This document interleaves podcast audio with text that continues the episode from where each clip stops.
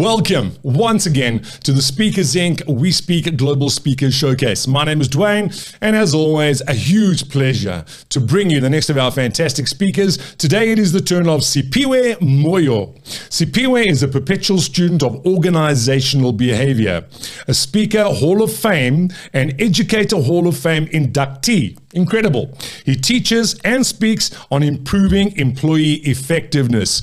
Every single company out there wants to do exactly that improve employee effectiveness. Ladies and gentlemen, once we are done with listening to Siphiwe, we ask him a couple of questions, as we always do in the Speakers Showcase series. We then give you the opportunity to log on to Speakers Inc. Com talk to Bronwyn, talk to Duncan, and they will tell you how you can make use of Siphiwe for your next event. But right now, please put your hands together and a warm welcome to Siphiwe Moyo.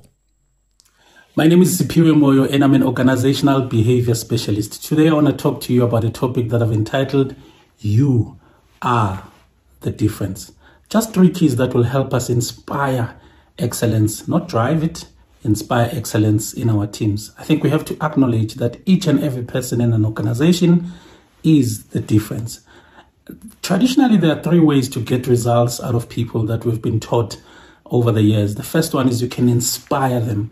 You can paint a mental picture of a picture that they would want to participate in, an inspiring picture, an inspirational picture. And it needs to be a picture, not a graph or a spreadsheet. I know many leaders love graphs and spreadsheets, but there's a reason why Martin Luther King never said, I have a graph, I have a spreadsheet. he said, I have a dream. So we must paint great dreams that our people will be able to respond to. The second thing that people do to get us to work is to dangle a carrot, um, inspire us through long term incentives, short term incentives, and so on. And if everything else fails, you can just threaten them third approach not highly recommended. I think there's many other ways that people try to inspire confidence and inspire people over the team but in this book by Daniel Pink, we also understand that you can only use incentives so far. There comes a point where incentives don't work. They're not a great long term strategy uh, because one of the things that happen when you use incentives is that they reduce that intrinsic motivation that people will have. So we cannot rely on incentives forever. You can only inspire peak performance. You cannot drive it. I want to, to argue. Beautiful book called Shine. Uh, one of the people in that book, a man who has been shining people's shoes in an airport for a very long time, as he said, that in each and every one of us, there's a spark that needs someone to shine it. And so when I talk about this, talk about three levers that we can pull in order to inspire people in our teams. The first one is we need accountability at all levels. We need each and every employee to take accountability, to take responsibility for their work, to own their work. How do you do that? It's very important for us to understand. Before you can do that, there are five barriers to performance that leaders need to remove. Five things that we need to remove in order to unleash the performance of people. The first one is the tools. Can we make sure that we've given people the tools that they're supposed to have?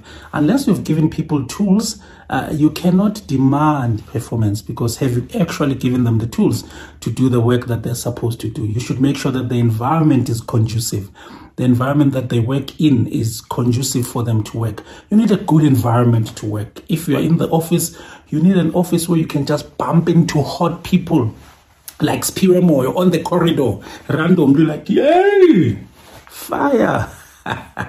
so we need to make sure that the environment is conducive as leaders, we also need to clarify the expectations that we have of people. If you cannot clarify the expectations that you have, people will not know what to do. So tell people what you expect from them. That will help them to do the things that they're supposed to do and provide instantaneous feedback. Gone are those days where we used to do performance reviews uh, twice a year. Uh, they were weird, man. Imagine you do something in February and your boss waits until July to tell you on the media reviews that what you did in February was not good. Why didn't you tell me in February? So we need to make sure that we give people feedback and it must be instantaneous. And lastly, we need to make sure that people have the skills to do what we want them to do. If people do not have the skills, we cannot say that they haven't performed. So those are the five things that can become barriers to performance. That as leaders was we must remove before we demand accountability. But once we've done that and then we need everybody to look in their mirror and lead themselves. Because generally speaking the toughest person that you will ever have to lead is you. The toughest person that I'll ever have to lead is myself. It is much easier to lead other people than it is to lead ourselves. So many people get overwhelmed by what seems to be big tasks and big problems and big challenges and big, to them, everything is too big. The challenge is too big. The target is too high. Our competitors are too good. Many people get paralyzed by what seems to be big things and big tasks. I think people allow things that they can't do to stop them from doing things that they can do. So when you have employees who are paralyzed by all these big things, uh, allowing things that they can't do to stop them from doing things that they can do, for them, something should be done about this. Someone should do something about it. What if that someone is them? What if that someone is you? And I think we need to make sure that we increase individual accountability in the in the next in the workplace because many people feel that whatever they do does not matter. They feel that whatever I am doing cannot make a difference. But that is a lie. It's easy to feel that whatever you're doing cannot make a difference, but it can it can make a huge difference. The problems of the world are too many, and this can make people to think that whatever they, they are doing is not important. I want to tell you a story that is one is told. Uh, we're told that there was this man who loved going to the ocean to do some writing. He was an author and he loved writing in front of the ocean. So one day he goes to the ocean as usual to do some writing. And as he approaches the shore, he sees this young man who's frantically working along the shore. And he was asking himself, I wonder what this young man is doing. Eventually asked him, young man, you look so busy. What are you up to? The young man says, Sir, the thing is, there was a lot of wind and it pushed all the starfish outside of the ocean.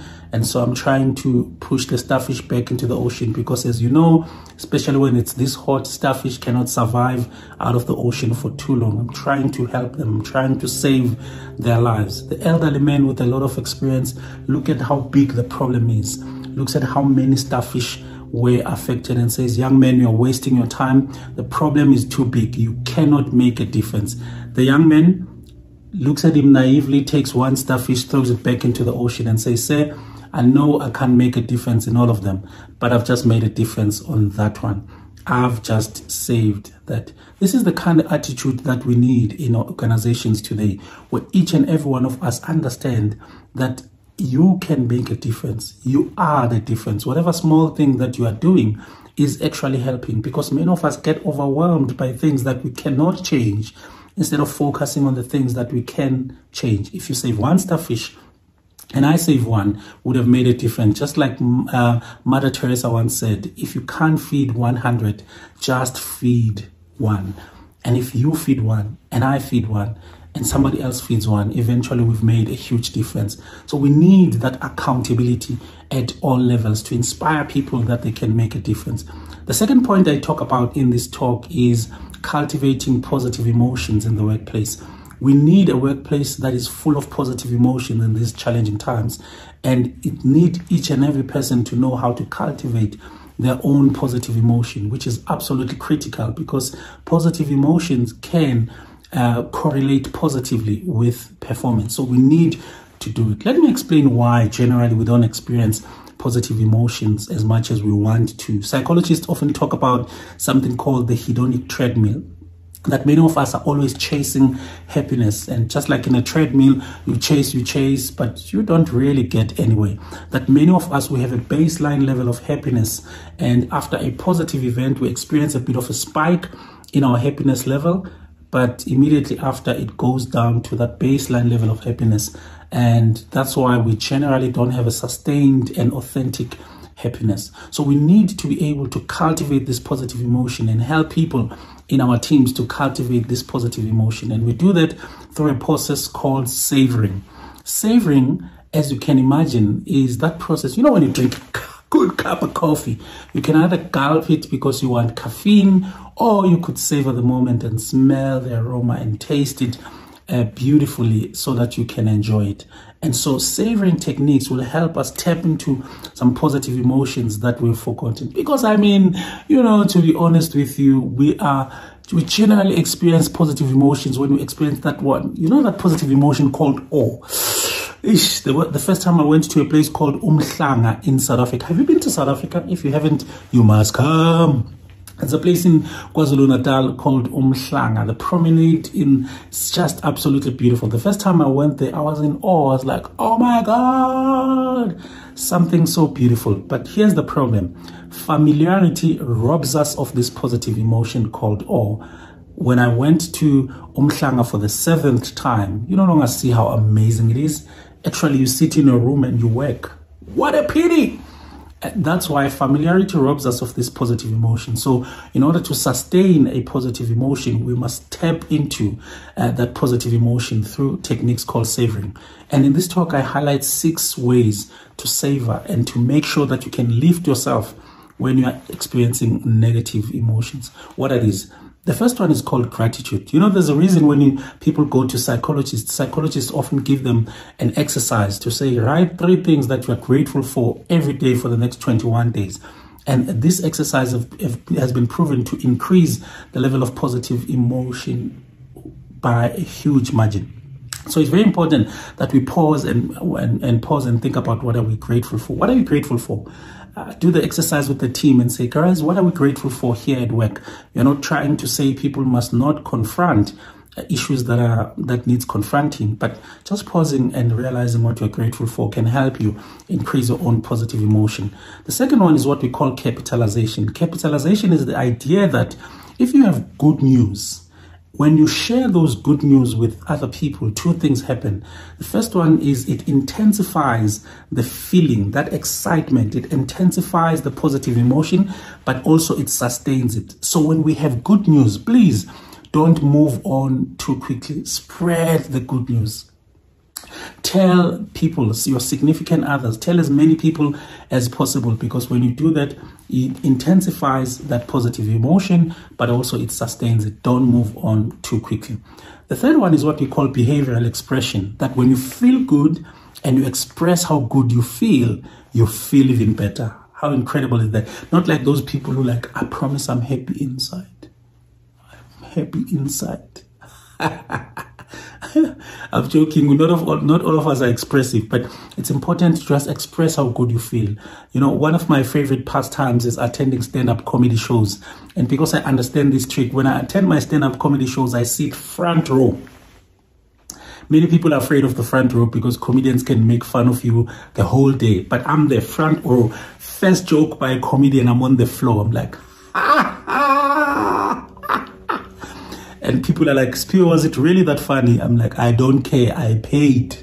I'm going to benefit from this. Because when I feel good and I express it, I feel even better. So it's very important for us to pause, feel good, express how good we feel. Do not move on too quickly. The fourth one is self congratulation. Many of us never self congratulate. I think it's much easier to sell to say self deprecating words than it is to self congratulate. When was the last time you paused and say, Wow, I've come so far. I've reached the pinnacle of my career. I have the job of my dreams. I have a family. Congratulations.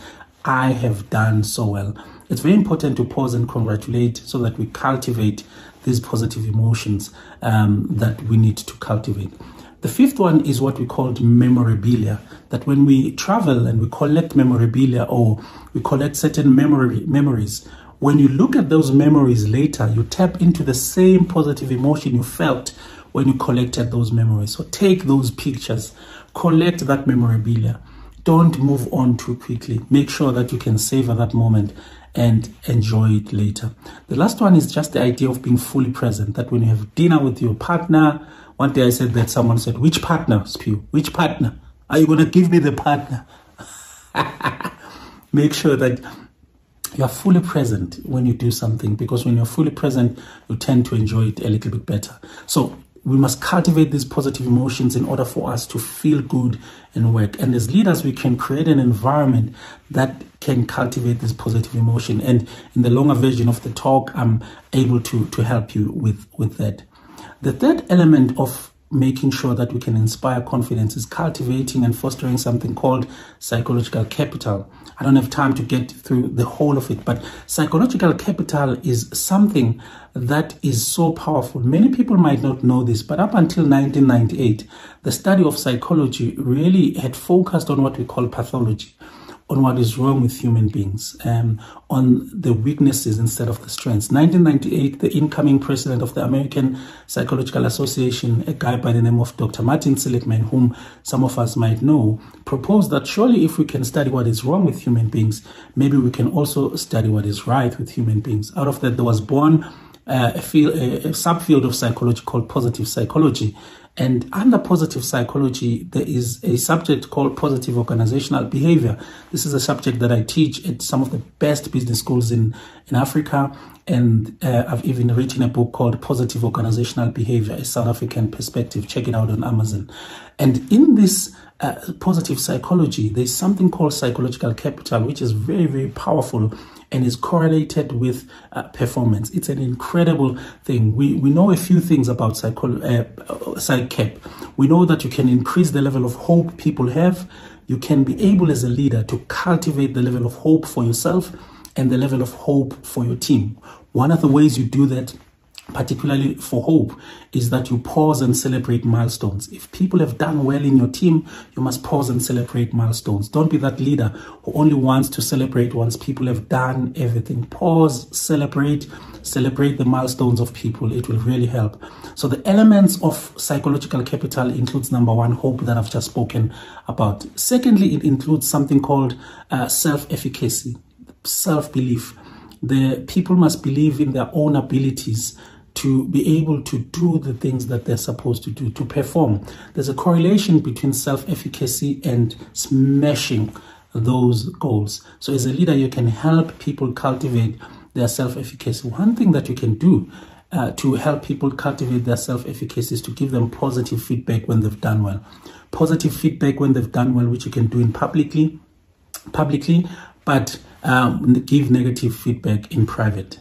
When someone is battling with self efficacy, the last thing you want to do is to give them negative feedback publicly. You're going to kill them. So, the second element of PsyCap is self efficacy. The third element is resilience.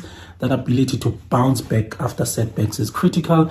And the last element is cultivating optimism optimism is a crucial ways and there are various ways in which we can help people to cultivate their own optimism. And it's very important to do that. I don't have time today to take you all of them but one of the ways to cultivate optimism is to remind people to depersonalize failure.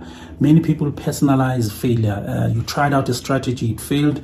You believe you are a failure but you are not a failure just because a strategy did not work. You are not a bad farmer simply because there is no rain. As long as you do the things that you're supposed to do, cultivate the soil, water the soil, then you are not a bad farmer at all. So cultivating PsyCap including includes helping people develop their hope, their optimism, their resilience and self-efficacy. And as leaders, we can use certain strategies to be able to do that. But in closing, in order for us to help people, you want to ask people in the team to think about this concept, this analogy. Are you a guest speaker or are you a host in your organization? Many people want to act as if they're guest speakers in the organization, but they're not. You should be a host. I use this analogy as I close. Uh, guest speaker versus uh, host because I'm a professional speaker, so I speak in conferences all the time. And you know, there's a difference in mindset when you are a guest speaker and when you're a host. I've done both, so I know I know. You know, when you're a guest speaker, you come into the conference room maybe one hour before your slot, you look like a guest speaker. You smell like a guest speaker. There's a guest speaker smell. you don't know the guest speaker smell. That's the one that makes everybody in the conference room go, whoa. but interestingly, uh, normally when the conference is starting, there's congestion at the parking. People can't find parking anywhere. But as a guest speaker, you don't get involved in that. Someone is bound to say, Mr. Moyo, please come this side. Here's parking for you. Uh, usually there's the long registration queues that you don't get involved in. If you are speaking on stage and the mic shuts down or the screen shuts down, as a guest speaker, you just fold your arms. There's always an AV team that's going to sort it out. But here's the difference. You know, when you're a host, first you are there two hours before everybody. Even if you're wearing a suit, if there's a congestion at the parking, you take that jacket off, you fold your sleeves, you help alleviate the parking problem. If the registration queue is too long, you start another queue and you register people yourself. If you are speaking and the mic shuts down or the screen shuts down, you cannot fold your arms as the host. You can't. It is your conference. Even if you don't know what to do, all you have to do is to intimidate the AV team. Just stand and look at the back and go, guys, guys. And then they know they must sort it out. Why? Because you are not a host, you are the guest speaker.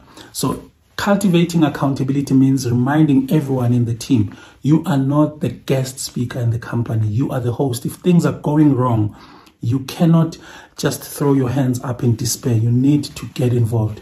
And in this talk, I challenge people so much to become the host and not the guest speaker. Thank you very much. It was great to be with you. I hope I will see you shortly. Siphiwe, thank you so very much for being with us. Very valuable insights. And I most certainly do have a couple of questions. One of those being you mentioned performance management. You also said it was changing. If it is changing, how is it changing? And tell me more about that particular aspect.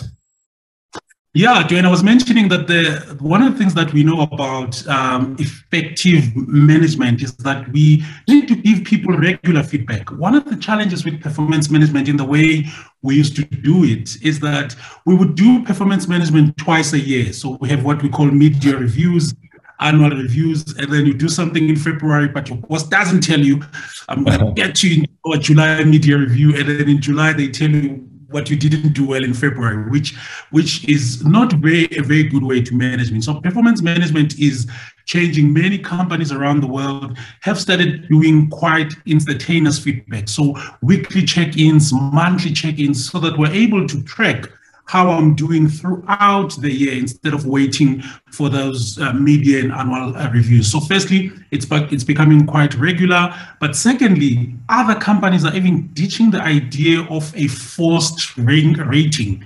So, the fact that people must be rated between one and five, three being the middle of the road, which basically everyone just get around three because we're forcing this bell curve. That is also changing. So many companies are doing away with the forced ratings and just having conversations with people, ensuring that people know what they need to do. And managers are helping people throughout the year uh, to be able to do what they are supposed to do instead of those forced ratings. It's a bit tricky sure. because um, if you're going to ditch the ratings, what are you replacing them with? Which is yes. where many companies are battling. But I think everybody understands that performance as we used to do it has is, is quite broken, to be honest. I hate to bring it up, but do you think it's got a lot to do with COVID in terms of the way people are responding after COVID, pre COVID, post COVID? Do you think those rating systems now are very different and that has a big role to play?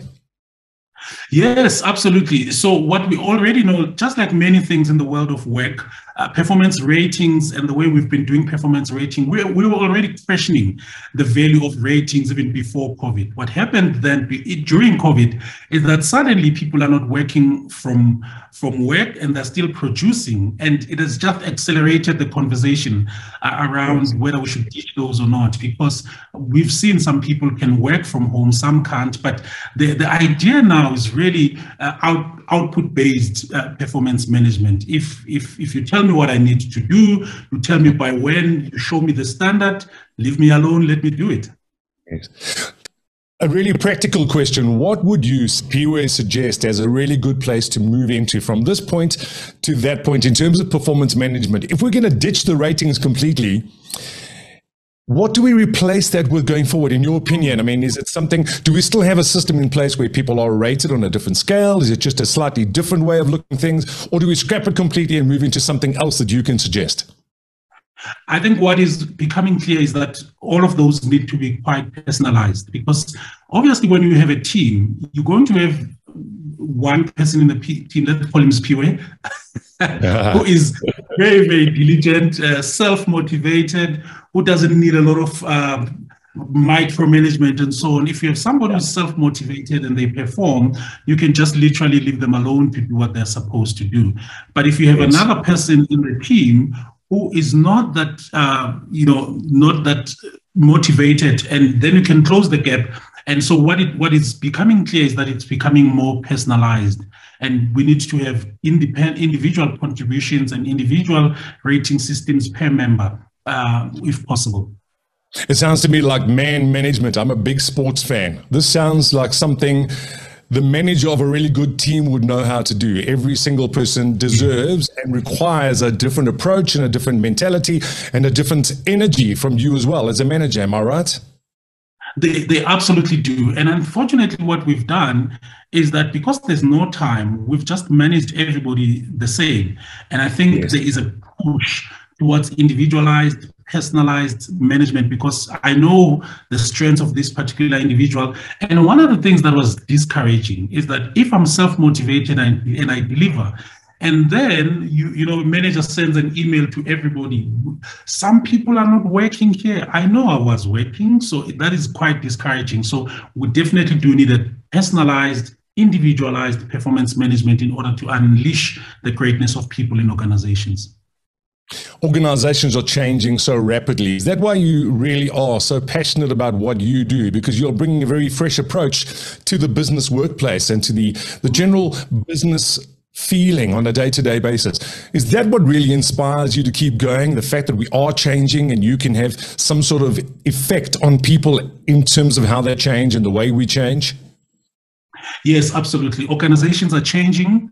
And what, what I always argue is that individual effectiveness leads to organizational effectiveness, not the other way around. So if yes. we can manage to unleash uh, the potential of people individually and remove the barriers that could uh, hamper their individual performance. As soon as one person is performing, another person is performing, then suddenly we have this thing called organizational effectiveness. It, individual effectiveness is a catalyst to organizational effectiveness. And if we want to make sure that our organizations uh, keep being effective in terms of profitability, productivity, productivity, and all the outputs that we want, it is our job to remove as many barriers to performance as we can. I think you're so right. Every effective organization is a sum of effective parts, I would think. I'm going to ask you a quick question, if you don't mind. Siphiwe, I've just noticed that your camera has frozen, but I'm going to keep going with the interview anyway. Won't you just switch your camera off for me quickly and switch it back on? I think it might just be a little bit of a connectivity issue at this point, but we're going to keep going because this is really how we live our lives. In this day and age, we make sure that we can be flexible, we can work on the move, we can work on the fly. Can you still hear me, Siphiwe? I can hear you perfectly. It looks like my screen uh, is is no longer there, but I can hear you perfectly. You know what I'm going to do? I'm going to say to you that we are having such a nice chat. Don't worry too much about the screen at this point. We'll superimpose a really handsome picture of yourself over the screen while we have our chat anyway. Like I said, you're very passionate. You've got a lot of energy when it comes to talking about this particular aspect of business and how you can make those changes. I am, however, going to get a bit more personal right now and ask you what gets Siphiwe out of bed in the morning and what keeps you motivated to keep trying to work with people and wanting to work with people to help them to become better versions of themselves? What gets you going? Oh, that's such a nice question, um, Dwayne. I, I'm I'm an HR and organizational behavior specialist, right? And one of my passions is that a lot of people are are feeling a little bit discouraged by corporate life. You know, I left corporate life about 13 years ago. I still loved it. If, if I could, I would still be in corporate and do what I do. But one of the things I'm realizing is that a lot of people are becoming despondent about how corporate life is not helping them unleash their individual brilliance anymore. That yes. that we're put into this sandwich machine and we're supposed to think the same. We're put in this machine and we're supposed to do things the same. And my passion really is to say corporate can still be fun. Corporate can still be a, a, a particular place where you can be able to unleash your greatness. And my my passion is to say, how can we as leaders stop getting in the way from people? And giving them a little bit of guidance, remove barriers that you know get into their way, and help them unleash their greatness. So my passion is that work should be fun. Um, everybody at work should be as passionate as I am in this interview. But I yes. think sometimes what the things that we do as leaders are, become those kind of barriers that we no longer able to give people space or being great. Mm. And and we lose so many people maybe who want to go to the gig economy, the freelance economy, who didn't even want to go. But it's because we've created a stifling environment where they feel like I have no choice but to go because there's no space here. I know it's a really difficult question because things change so quickly. And as we found out again with COVID, things do change in ways that we could never, ever have expected. I'm going to ask you to put your forward thinking hat on just for a second. Let's go five years forward in business. How do you think the role, in particular of HR, in the country is going to change in the next five? How how do you think business and the way we react and behave on a basis days can on a basis every single day? How do you think that's going to move going forward? Say five years, four or five years from now. A lot of it, in my view, is going to depend on whether we are not going to be clutching back to the so-called old world before COVID. So one of the things that is happening now is that many, many organizations are going back to the office, which by itself is not a big problem, but they're literally trying to go back to the world pre-COVID, in my view, where suddenly again we're forgetting everything that we've learned in the past two years. Suddenly we don't have flexible working practices. Suddenly people must come in at eight suddenly there's no output based uh, remuneration and output based management. So a lot of it is going to depend.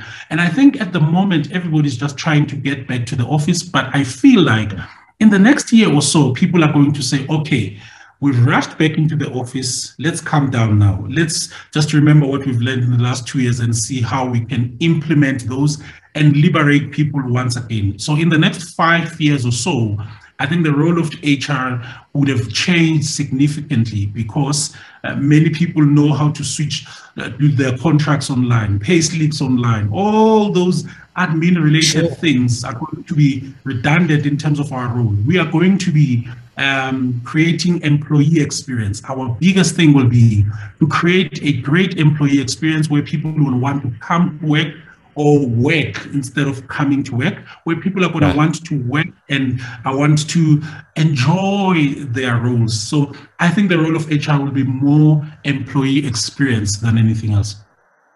Well, I must be honest, I find it fascinating talking to somebody like you because, like I said right up front, you've got that energy and that enthusiasm and the passion for this. And I agree with you completely. I think there's been a big knee jerk reaction in terms of everybody jumping back to where we were pre COVID, which I think is a mistake. And I think you're right. It's going to settle down and some really good balance between the two existences will then prevail. Thank you so much for your time today. I really could talk to you for hours. I am, however, going to say thank you very much for your time. Thank you again for your energy and your real enthusiasm. I'm also going to thank everybody online who's been watching this interview and watched the talk. Thank you very much for once again being with us at the Speakers Inc. We Speak Global Speakers Showcase. Another great speaker brought to you today. If indeed you'd like to find out more about Siphiwe, please log on to speakersinc.com. Find out everything you you need to know and find out how you can make Siphiwe part of your next event. This is the language of the future. I can guarantee you, and Siphiwe is talking it. Ladies and gentlemen, thank you so much. Once again, Siphiwe, thank you to you. Thank you for being with us, and we'll see you all again on the next showcase. Thank you so much. Cheers.